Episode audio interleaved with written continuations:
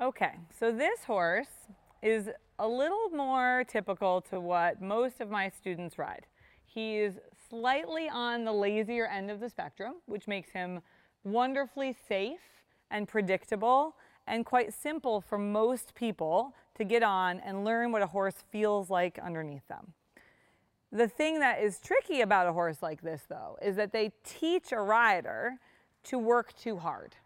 They lull a rider into being a little bit aggressive with their aids. So if I think of that scale of pressure that I like to use being on uh, one to four range, a lot of times horses like this will teach people to ride at like a two or a three all the time instead of coming back down to a, a zero and then a one where you want your horse responding from a very light aid, the riders just get a little bit mm, feeling like they have to make the horse go all the time.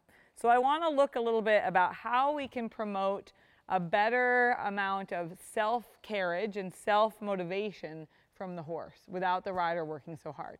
I should not be panting when I'm done riding this horse. So I'm going to come back to the basic aids I was working on earlier. Um, I want to be able to apply a very light aid and get a quick response. At the walk, that's going to be what I call alternating leg aids.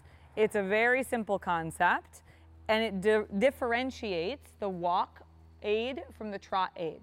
If I say to someone, how do you make your horse trot? And they say, I squeeze both legs. And then I say, how do you make your horse walk forward? And they say, I squeeze both legs.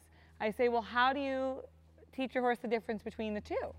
And they usually say, I squeeze harder when I want them to trot.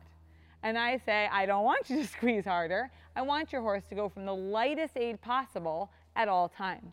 So what I want is a little differentiation between um, how I ask my horse to walk forward and how I ask them to trot on. I'm walking along, and everybody who rides horses can feel this. There's a little swing in our hips. As the horse's hips move, our hips move as well. And if we can be very relaxed in our lower back and our leg, we can feel that swing reach all the way down into our lower leg. If it's hard for you to feel that, a nice way to, to work on it is to actually let your leg drop out of the stirrup. There's a little left, right, left, right, left, right feel to it. And if I were to it, add a little pressure when my leg is naturally swinging to the horse's side, I'd create an alternating pressure, a left, right, left feeling. Whenever I add a little bit of light, left, right, left, my horse should go forward. That's the typical thing I see with a lot of riders. And so then they apply the pressure harder. And the horse goes, eh, not quite yet. And then they apply the pressure a little harder and the horse goes and they're like, okay, now I want to keep them going. So they keep applying that pressure. What I say is what we need to do is add the alternating leg aid. And if the horse doesn't go from the lightest pressure, add that quick little correction.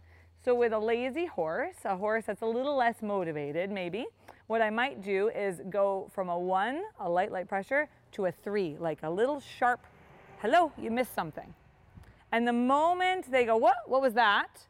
My leg is off, and I go back to the light pressure and give them the opportunity to hear it again.